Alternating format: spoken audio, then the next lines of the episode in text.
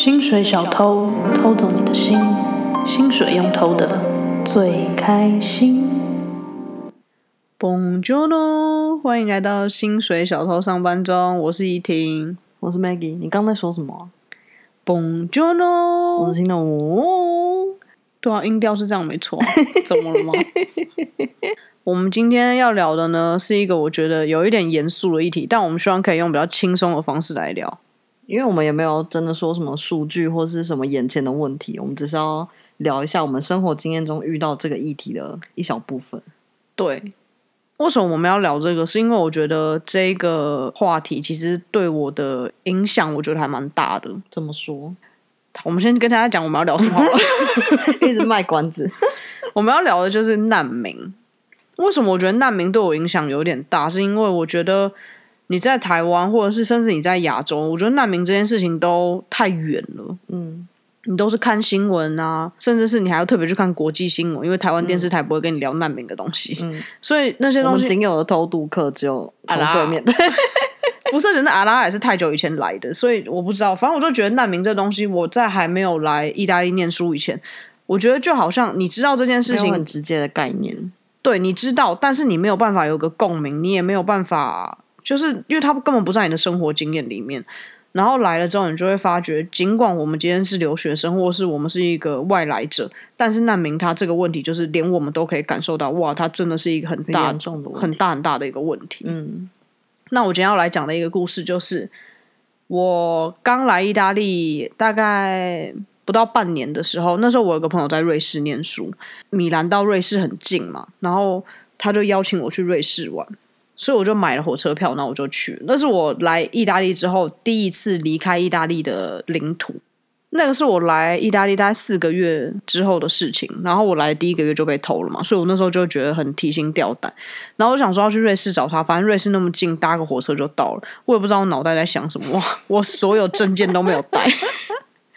我什么居留？以为去台中是不是？对对对对对，我就是抱持着去台中那种概念。我真的真的现在讲起来觉得很无脑、很羞耻。这件故事 就怎么会有人蠢成这样？但没有错，就是我。然后我哎、欸，没有哎、欸，真的，我有我也有这样过，我有这样的经验。对我，你我完全可以理解你，因为那时候我姑住西雅图，然后我们要我姑丈要开车载全家人去加拿大玩嘛。然后我们已经是几乎开到边界之后，可能我忘记带护照，因为我觉得不需要，就只是开车出去玩而已。对，我觉得就是在脑子里那种概念，你就会觉得。因为台湾嘛，你要出国，你就是要搭飞机才要带护照，但火车或是任何其他交通工具，你不需要带护照。好，算我不要再合理化这个行为，这个行为真的听起来太蠢。反正我就什么证件都没有带，我就上火车，然后一路上我也觉得就是超级自然，也没怎么样。然后就过那个意大利跟瑞士的边境的时候，立刻就有警察开始查东西了。就瑞士的警察就一个车厢一个车厢这样查，然后查到我的时候。我就跟他说：“嗯，没有啊，我什么东西都没有。你要看照片吗？” 然后干超蠢的。等下你要看你的照片还是护照的照片？护照的照片来看我的照片干嘛？我怎么知道啊？传那种听的照给他看哦，色诱他，因为看金饭啊。给他看说：“哎、欸，这是我的裸照，可以让我可以让我过吗？”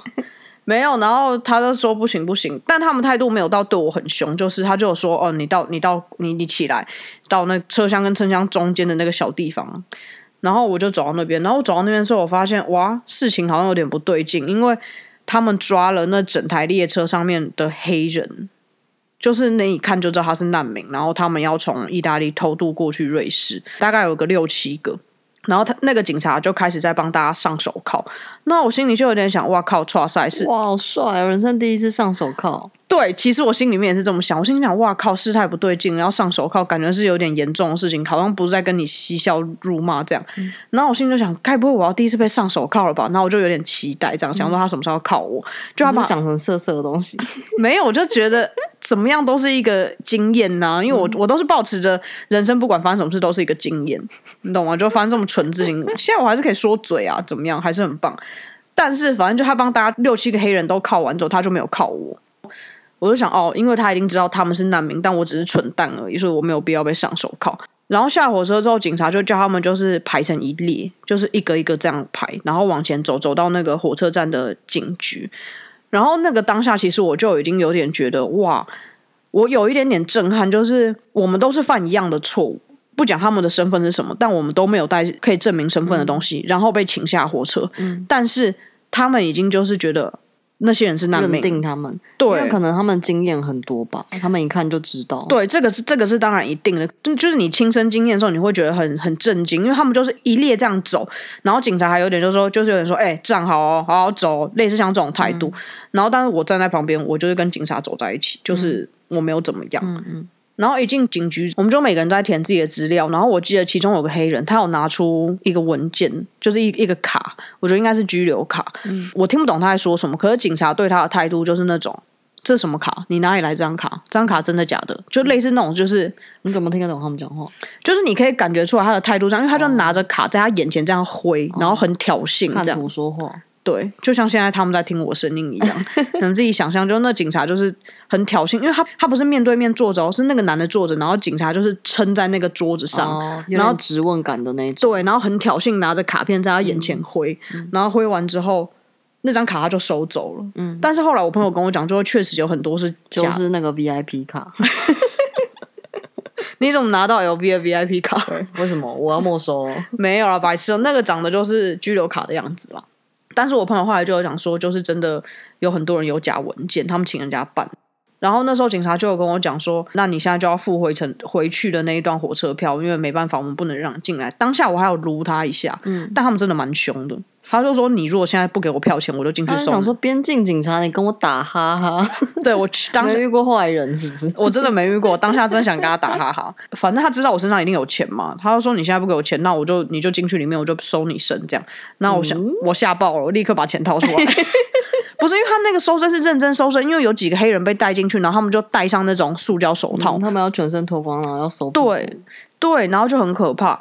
坐在那边在等那个填文件的过程中，有一个黑人就从他鞋底里面掏出一张好皱好皱的五欧，然后我当下我真的是很 shock。就怎么会有五欧这样吗？不是，就是你就看到他那样从鞋底里面掏出来，而且很皱，那可能就是他全身仅有的钱这样。嗯、但是在这整个过程中，他们都超超级泰然自若的，嗯，应该就是他们真的偷渡，知道这个风险在吧？他们知道多容易被抓吧？然后他们可能也偷渡过很多次，就是反正有成功就有成功，嗯、没成功就算了，嗯、甚至还有人在旁边就吃其他带的小点心。然后我就是整个例行公事嘛，今天来试试看，我今天没有是不是？然后开始吃点心。对，我觉得有点像这种概念。然后我整趟过程中，我就会整个超惊恐的，因为我就觉得天哪，现在到底怎么样？而且进到瑞士，我就不能跟我朋友联络，因为朋友完全可以想象你眼睛张的有多大。对，我常常就遇到一些就是让我 shock 的时候，我眼睛就会张得很大，一直闭不起来，像中邪一样。对，而且在瑞士的时候，它不算欧盟里面，所以比如说意大利的卡在欧盟可以用，但瑞士就不能用。手机卡，对，瑞士这点很麻烦，每次去瑞士都没有搜寻。对，你要重新再加值，特别买那个海外服务。反正我就联络不到我朋友，但我又知道我朋友在车站等我。反正 anyway，就那些文件填完，而且你还要盖手印啊，什么什么文件就都都得签名。签名完之后，我就被送上那一台回去的火车了。嗯然后我一上那台回去的火车，我还试图跟其中一个黑人借电话，因为我我看他一直在讲电话，我想说，哎，他电话 跟难民借电话？对啊，怎样？哎，我就看他，你拥有资源应该比他多吧？不是，因为他手机能通，我手机不能通啊，因为他一直在讲电话。然后我就跟他讲说，你可以借我讲讲。是打回非洲了，有可能。我就跟他接电话，我说：“哎、欸，你那电话等下可以借我打一下吗？”我就这样，然后他就说：“哦，好好好，我讲完这一通再给你打。”但是讲完的时候，反正就已经到站，因为就一站而已。然后一下车之后，他，他们是送你回意大利跟瑞士最边境的。对对对对对，你以为他送我回米兰拿护照？他是把我丢回边境而已啊。然后丢回边境之后，他还问我说：“啊，你要去哪里？” 因为他们谁问你？那个黑人问你？那个黑人啊？你们变妈吉哦，好可爱哦！而且因为他们超酷，好，这我不知道是不是酷不酷啦。就是反正我一下车之后，那些黑人他们都是，他们不是像我一样茫然不知道怎么办，他们都已经知道要怎么做，而且甚至直接有朋友开车来把他们载走了，很像是那种真的例行公事，一直在尝试可不可以过去这样。嗯嗯、然后我就在那火车站等我另外一个朋友帮我送护照来，我再重新搭下一班车进去瑞士。你有帮他出那趟火车票钱吧？有有，我帮他出，因为他免费帮我，还算有点人情。因为从米兰送过来，可能大概一两个小时，而且还牺牲他的假日。我跟他说，你就当做来这边玩啦，因为他，你有顺便邀他去瑞士玩吗？没有，没有，我只邀他在那个边境小镇，我们去喝了杯咖啡，然后他就坐车回米兰。人也太好了吧！但是我觉得这这个过程就让我觉得我非常的震惊，因为你真的可以感觉到血淋淋的，对不对？对，血淋淋，因为你的肤色，所以你被不同的对待。其实我觉得你不能是因为你的角度看，你会觉得只有肤色的判断。但是我觉得以边境警察来说，好，肤色当然是第一个最基本的判断，但是他们的经验比你多更多，他们知道可能怎么样行为举止或者怎么样穿衣的人，可能就是偷渡的人。对，没有错，但是。就是因为你的第一瞬间真的是以肤色为主，因为那个时候我，嗯、因为我那时候不是被困在意大利的边境嘛，所以我那个瑞士朋友他就过来意大利陪我等下一班车，嗯、他就说他在坐过来换车的时候，很多人都要去对面的月台，边境警察就在那边抓人，那他抓人，他就是一看是黑人他就抓，哦，就是因为他没有办法一节一节车厢检查，说他随机检查，他就只检查黑人，嗯嗯、然后我就觉得天哪，就是很可怜。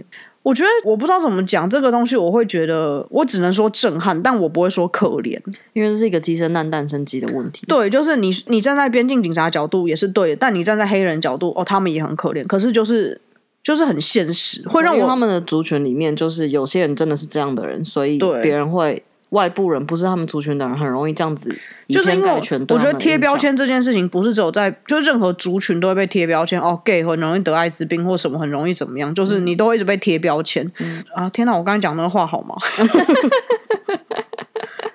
但反正我想讲的意思就是都会被贴标签。但当你真的看到那个标签在你眼前这样贴上去的时候，你就是很震惊。对，真的很震惊。然后这个故事我就一直跟人家说嘴，虽然很蠢，但是因为真的没有人有像我一样真的跟难民被警察抓走的经验。自此之后，你每次经过，比如说我们去英国，或是你去克罗埃西亚，都是因为这件事情被拖很久，甚至你不能入境。对，因为他等于是在你的护照上面已经有一个这个记录，就是反正你就入，你就是被遣返，你就没有入境成功就对了。然后后来我们去，就是之前啊、那一集有录到，我们进克罗埃西亚下船的时候，那整个游轮大概有几千人吧。然后他就用广播就说：“哦，就叫我的名字，然后就叫我到前面集合。”然后一到那个边境，那个警察就说：“哎，不知道为什么哎，克罗埃西亚不让你进来。”然后我心里想：“哇靠，要怎么办？现在我要搭船回去了吗？我哦，这你好重要，你是 VIP 耶。”然后就等个老半天之后，然后那个边境警察就说。好，我跟你讲，我们现在跟意大利已经有一个 agreement，你的这个档案已经被 cancel 掉了。这样，然后我心里就想，听你在放屁。那天礼拜天，意大利人会工作才有鬼。但反正那一次是之后，我就再也没有问题了。嗯、不过在说不定真的有被 cancel 啊。我觉得真的有，应该有差，因为我在在之前一次进冰岛的时候也是被叫走，对，超久的，我们差点来不及转机。对。他就问我说：“你之前是不是进瑞士的时候发生什么事？”我就说：“啊，对啊，忘记带护照了。”对，因为英国海关通常来说比较严，跟其他欧洲国家比。对。除了这一次以外，还有一次也是让我觉得跟我不我不知道他们是不是难民，但就是跟比较。苦的阶层的人的接触 什么啊？这句话好政治不正确哦。因为那你是什么阶层？我就是稍微偏甜呐、啊，长得比较甜一点。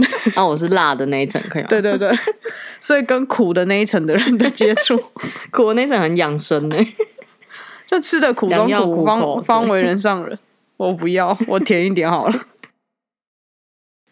就在米兰有一个二手市集，叫做 Piazzale Cuoco，然后它其实是在米兰的比较外围，就然后那边非常多移民。我们有个朋友就推荐我们，就说：“哎，你们可以去那个市集看看，因为那边可以买到很多很酷的东西，对，很酷的单品。”对，因为那时候 Maggie 很想买一双牛仔靴，然后就问那个人，但很不好找。对，然后那个人就说他在 Piazzale Cuoco 买，我们就说：“哦，那我们去。”在要去之前，我就跟其他朋友讲说：“哎、欸，我这周日要去那边什么？”然后我有一个男同事就跟我讲，他很高，一百八十几。他说：“哦，那边呢，我上次在那边被抢手机。”然后我心想：“哇靠，他一百八十几，这么大一只，在那边被抢手机，我怕爆了。”我去的那一天，我整个颤抖，我整个穿搭都是有准备的。我穿了一件大衣，然后把钱藏在不知道哪里的口袋里面。大衣那一侧我记得。对，而且那天超热，我还穿一件大衣，因为我很怕被偷。但我记得我们那个穿搭完全没用，到那边的时候还发现我们完全格格不入。真的，因为一到那边一看就知道，哦，这个根本就不是这边的人。但我觉得这真的没办法，因为我们真的就不是，他们是苦橙的，我们是甜橙的，所以你怎么穿辣橙，whatever，反正就怎么穿，你就是没有办法穿成他们的感觉。然后反正那边为什么会让我们觉得还是一个，就是又是一个 culture shock，就是它那个市场非常非常大，我们只去了一部分，它还有另外一个部分是。呃，就是卖新品的，就是没有像我们去的那个那么的苦，在地 那么的苦。那个市场里面有卖各式各样的东西，你就把它想成是福和桥。对，但是你要想是它全部都是黑人在做生意。对对，那个市场那么大，我们可能只看到五个白人吧。五个白人是那种是他们，比如说可能是建筑师或者是什么有趣的人，然后他们是真的去那边捡一些他们觉得好看的单品的那种白人。对，就是不是他在那边做生意的。对，我们在逛的时候，你就会看到妈妈，然后身上背着小孩，然后用那种布包住的，然后你就看到他在买东西的时候，你就知道那个是他的生活必需品。就是不是像我们来这边很像在玩，或者是觉得哇好酷哦。对，一个体验，我挑一些我们不需要的东西。因为你看他在买东西，就是他买小孩子的书包啊、小孩子的衣服什么，然后那都非常便宜，可能一件衣服就一欧，一欧现在台币多少？三十四块。他在找他需要的东西，不是像我们是在找一些酷的东西。然后那个当下我就觉得很 shock，而且我又很怕遇到什么意外或什么，反正我就超级无敌紧张的。然后我那天我记得我好像带多少钱，八十欧吧。嗯。然后我就太过于紧张，就那八十欧就掉了。重点是我们很确定它是掉的，不是被偷的，因为根本就没有人接近我，因为我实在太害怕，可能我一直就不知道塞在哪个口袋里，然后就不见了。对。但后来我就觉得算了，因为我如果掉在那边，捡到的人一定比我更需要那八十欧，所以我就觉得没关系。对他们来说，可能是天降甘霖。对啊，但对我来说就啊算了，就掉了，我自己蠢。真的，天哪！这一集是不是在讲我都是在讲我很蠢的事情啊？就只是让大家认识更多面向的你啊。对，因为我平常都表现的太过于的聪明，太过于。你是 A B C 吗？太过聪明。然后这个市场很有趣的点是在大概下午一点左右，它那个市场就会结束，大家就会撤摊撤走。然后超妙的是哦，刚刚看到那摊在卖的东西，他就不卖了，他就全部丢在地上。超不环保了，就是比如说直接留一大堆东西在地上。真的是你刚才看到，比如说哦，他在卖这这个盘子，他不要了，他也不带走，他就放在地上。而且他不是放在地上，他就丢在那边。他让我形容的更具体一点，他甚至不是挑过他要不要东西。通常你摆地摊不是会放一块布或者一个桌子什么的，然后先垫在那上面，再是你一大堆的商品。他是连底下那块布都没带走，他就是把他不要的东西全部留那块布跟那些商品都留在那，然后他要走的时候，他就直接用车碾过他所有商品。对，因为一那个时候我们逛到大一点多，看到有些人在撤，然后我就看到有人就凑过去在拿东西，我们还紧张，就想说这免费的吗？对，因为我们还想说这可以拿吗？这免费的吗？然后很好看呢、欸，对对对，因为真的有很多很好看的，因为它真的是二手东西，就有超多那种好看的老西装啊，然后鞋子什么的，对对对，然后就是真的是漂亮的东西，盘子啊、镜子啊，你想到各式各样什么冰箱啊，你反正你只要扛着走那边都有。对，然后我们就看到有人在捡之后，我们就觉得哎，好像是不用钱的，然后我们就开始疯掉，我们真的疯掉捡，理智线整个断掉，开始狂捡。捡的过程中你要小心。不能被车子撞，因为要撤走的摊，他们就会直接开车碾过所有商品，然后棒棒棒棒棒。然后你如果看穿过人群这样，对，然后你如果看到盘子漂亮，你要赶快捡，不然等下就被碾碾爆了。然后就很有趣，你就看到大家在捡东西，但同时会挑掉一些他们不要的东西。我记得好像有一个盒子，然后里面是那种男士的。刮胡的那种一组的东西，比如有人想要刷子，但有人不想要镜子，所以就把刷子捡起来，然后镜子就丢掉，然后下一个人再捡镜子什么。而且我记得那时候就是在捡的人，大家就会组，就是瞬间组成一个那种社区互助会的感觉。我记得我们有遇到一个建筑师嘛，然后他不是自己在捡黑胶，然后我们就觉得那黑胶很不错，然后黑胶像那个百科全书一样一整套，所以我们就分配，可能你拿几张，我拿几张这样。然后他就会经过别的地方，他就说：“哎、你看我刚拿这边，你们要不要这个？这个椅子很漂亮哦，或者这个吊篮很漂亮哦，你们要不要拿回家？”然后。就互相的分享我们捡到什么。然后我记得我那时候要拍一组男装的照片，所以我就一直在捡领带，然后各式各样很旧，以前都会出那种宽版的领带。然后我记得有一个阿妈还跟我说，这边还有其他领带，你要不要看看？对对对，很好笑，因为大家就会互相分享，因为不用钱嘛。那有些你需要的我不需要，然后大家就在那边互相这样找来找去，最环保的行为。但这一趟的体验对我来说是一个很两极的，就是。一方面是你身为一个田阶层的人，然后去那边，我不知道怎么说我自己阶层，因为我不觉得我自己是一个什么多高阶层的人，但是我确实比他们过得好一点，这样。然后你去那边，你想就是我，你没有办法克制你自己在做这件事情的兴奋跟觉得有趣，可是同时你又会看到他们是真的需要这些东西在做这件事情，就是也是另外一个很血淋淋的经验。两个感受同时给你是太极端了。嗯、就你会看到我们在剪黑胶唱片，你觉得那个黑人妈妈她怎么可能会剪黑胶唱片？她肯定就会剪一些衣服啊、嗯、鞋子什么的。嗯，那我就觉得这个东西对我来说冲击很大。我觉得这蛮有趣的，因为就是意大利算是一个已开发国家嘛，但他们还是有很多好移民类的人，所以移民他们可能是从开发中或者未开发国家来的，所以就是在同一个空间里面，但是有不同。就像你说的苦或是甜的阶级在发生不一样的事情，嗯、但是在同一个那么小的空间里面，我觉得这件事情很有趣。哦，对，而且这个广场不是说在米兰什么超外面那种就没有搭地铁还是可以到，就在地铁比较底站而已。嗯、对，可能是因为米兰是市中心是最小圈嘛，然后可能是两三圈的地方而已，不是真的太外面。还有另外一个故事，就是依婷有一个朋友，她老公是在类似移民署这种。机构里面工作，但他又不是政府的机构，他是那种外包出来的私人机构。然后他本来好像也是那种很支持移民难民问题的人，对，但他，他甚至还为了这个去念了一个硕士。真的啊？我不知道欸。对，他为了就是他对这东西非常的有兴趣，所以他念了一个硕士，然后想要进去这种机构里面工作。结果进去之后，好像就是完全的破灭。对。他就跟我们讲说，他非常反对这整个系统，但是他讲的可能是意大利的系统，可能在别的国家系统不一样或什么不一定。反正他就说，意大利的系统，你难民来了，你如果拿到那个文件，你可以什么事都不用做。他特别指出了奈及利亚人，他说他非常，他觉得这个国家的难民。其实他们就是一个像帮派一样的组织。他讲的非常非常的重，他说他们基本上就是世界上的寄生虫。对，因为他有说，他说比如说其他法属殖民地的国家，或是像意大利有很多中南美洲的移民啊，可能智利人或是哪里秘鲁人或什么的，他们都是来这边愿意真的工作跟融入这个社会的。但是奈及利亚人来这边就是摆烂，然后领政府补助。因为他就说，奈及利亚人来这边，他可以一毛钱都不用花，包含你你洗澡的肥皂、你住的地方、你的食物什么，这些机构全部都会帮他们准备。一个礼拜还给他们七十二欧，还多少钱？嗯，就是不多，但是不少，因为你根本没有花开销。对，你房子也有人给。然后，而且他就讲说，奈及利亚那边是等于是有个帮派在组织这个东西，他就是送人过来，嗯，然后这些人来这边什么事都不用做，领钱，而且他就说。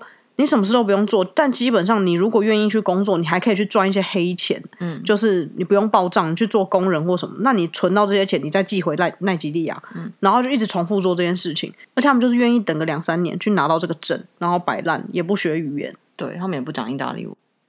诶，但我们也不讲意大利文呢。我们也是寄生虫。对啊，所以我们才会真的一直跟他们很接近。原来是因为我们根本不是什么甜的阶层，我们就是一样的阶层。我们在那边自以为自己好像很知道比人家过好一点，但其实根本没有。他们不用工作有钱呢，我们他们比我们还高级。然后他说，为什么他觉得这些人像寄生虫，是因为他们拿免费的东西，但他们还不满足。因为他们就会说，比如说我这个东西不够好，我要更好的东西。然后他们好像甚至还有要求过精品，我听了觉得非常的荒谬。我也我也要精品啊！他说，假设你给他一双鞋子，他会说不，我要 Nike 的之类的。Nike 不算精品吧？但就是但就是一个很无理的要求啦。对啊，还可以要有名牌的东西。我们要工作，然后还买不起名牌的东西，他们才是真正的 Dolce Vita 嘞。怎么办？我觉得这一集好像很。政治不正确，我们说难民是 Dolce Vita，你觉得这样对吗？没有，我们没有这样说。什么东西啊？你上一秒才这样讲的，你听错了啦。但我觉得这就是一个很不同的角度，你可以听到真的在这种系统里运作的样子是怎么回事。对，但同时就会让我觉得，我还是每次讲到意大利这些东西，我都会觉得替他们觉得很沮丧的一件事，就是他们的想法都是。这个系统没救了，我们救不了这个系统，我们只能走。对，因为他的态度也是说，这个问题已经在这边了。现在这个系统可以存在跟一直运作下去，是因为有很多钱在运作，不管是政府或私人机构，这整个圈子里面，这生态有一大笔钱在运作。当这一大笔钱慢慢被抽走，因为很多议题，比如说右派或左派吵架或什么的。嗯然后没有钱之后，这些问题就会跟这些人就会被丢在那，所以问题就会很直接的浮现出来。然后他就说，那时候这个社会就会有很大很大的危险或者问题，因为这一群人嘛。但他的态度也是说，他知道问题，但是就这样，他也不能怎么样。就是意大利人态度就会很容易变成两手一摊，即使他们都看得到问题在哪里，但他们没有那种真的想要出来做事的人。我觉得，又不是说大家都看不到问题，其实看到问题的人很多啊。然后他就有讲说，他这个组织，比如说你每照顾一个难民，你可以领五十欧。然后他组织的老板就会说啊，我们要照顾他，我们很爱他们呐、啊，我们要帮助他们什么的。然后比如说像现在一些经济状况不好或什么，他说 OK，那你这个难民来，我只能给你十二块。然后变成这个组织的老板就觉得说，哎，那为什么我要？那我不要，那我不要。然后他就会觉得说，那你当初对他们的爱呢？你当初对他们的照顾呢？你怎么会因为这些这个钱的改变，你就有这个区别？所以你到头来，这都是一场金钱游戏而已。嗯，对，就是没有人是真心要去做这些事情。但换个角度，或许根本就没有好的系统。我觉得不是没有一个好的系统，但是那个好的系统非常难存在，而且它必须要一直维持、一直更新、一直更新，因为人跟国家跟政策随时都在变，所以你不会有一个完美的系统。好啦，反正这个就是一个无解的难题，应该我也不知道谁可以解出来，希望有一天有人可以解出来。但我们只是想要用自己的角度来分享一个小小的区块，毕竟这个问题是像一个大冰山一样。对，而且我觉得这个问题是你不在这里你就看不到，就你还是会觉得很像故事，但你真的面对的时候就会觉得哇，很血淋淋，很像你去瑞士看到很漂亮的山的时候，你也会哇，因为你本来只有在照片看到，但你真的看到它本身了。好烂的例子哦，超烂的，乱讲一通。因为我们一直想要做一些。可以对这个社会有一点帮助的东西。其实我们之前有私底下录过几集，但是每次录起来之后就会聊整个太沉重，太沉重，没办法，我怕我们的听众们接受不了。你们可以吗？告诉我你们可不可以？就告诉我们你们觉得对于，比如像今天这种话题，你们觉得怎么样？会不会太沉重不好玩？你们想要讲听一些听些干话，有趣一点的都可以跟我们说，跟我们互动。我们现在 KKBOX 也可以听哦。哎，你知道 KKBOX 有那个风云榜吗？他们会办那个演唱会，真的、哦。我记得好像变色的风云榜，我记得好像叫风云榜，我有点忘了。然后我们的 Podcast 现在在 KKBOX 也可以听。你觉得有一天我们可以去参加 KKBOX 风云榜？你说演唱会啊？哎、欸，很酷哎、欸，很拉风哎、欸。你说 Stand Up Comedian 吗？双口相声是这样吗？我我我没有敢有脸说自己是是双口相声，还是你上风云榜是因为胖虎歌唱大赛？哎、欸，我如果可以用歌声上 KKBOX 风云榜，我觉得很帅、欸，很酷哎、欸。我觉得那时候这个世界就没有真理存在。我觉得现在就已经没有，所以我们不要对这件事情放弃希望。拜托我们的听众，给你们一个新的目标，把我们推上 KKBOX 风云榜吧！Go！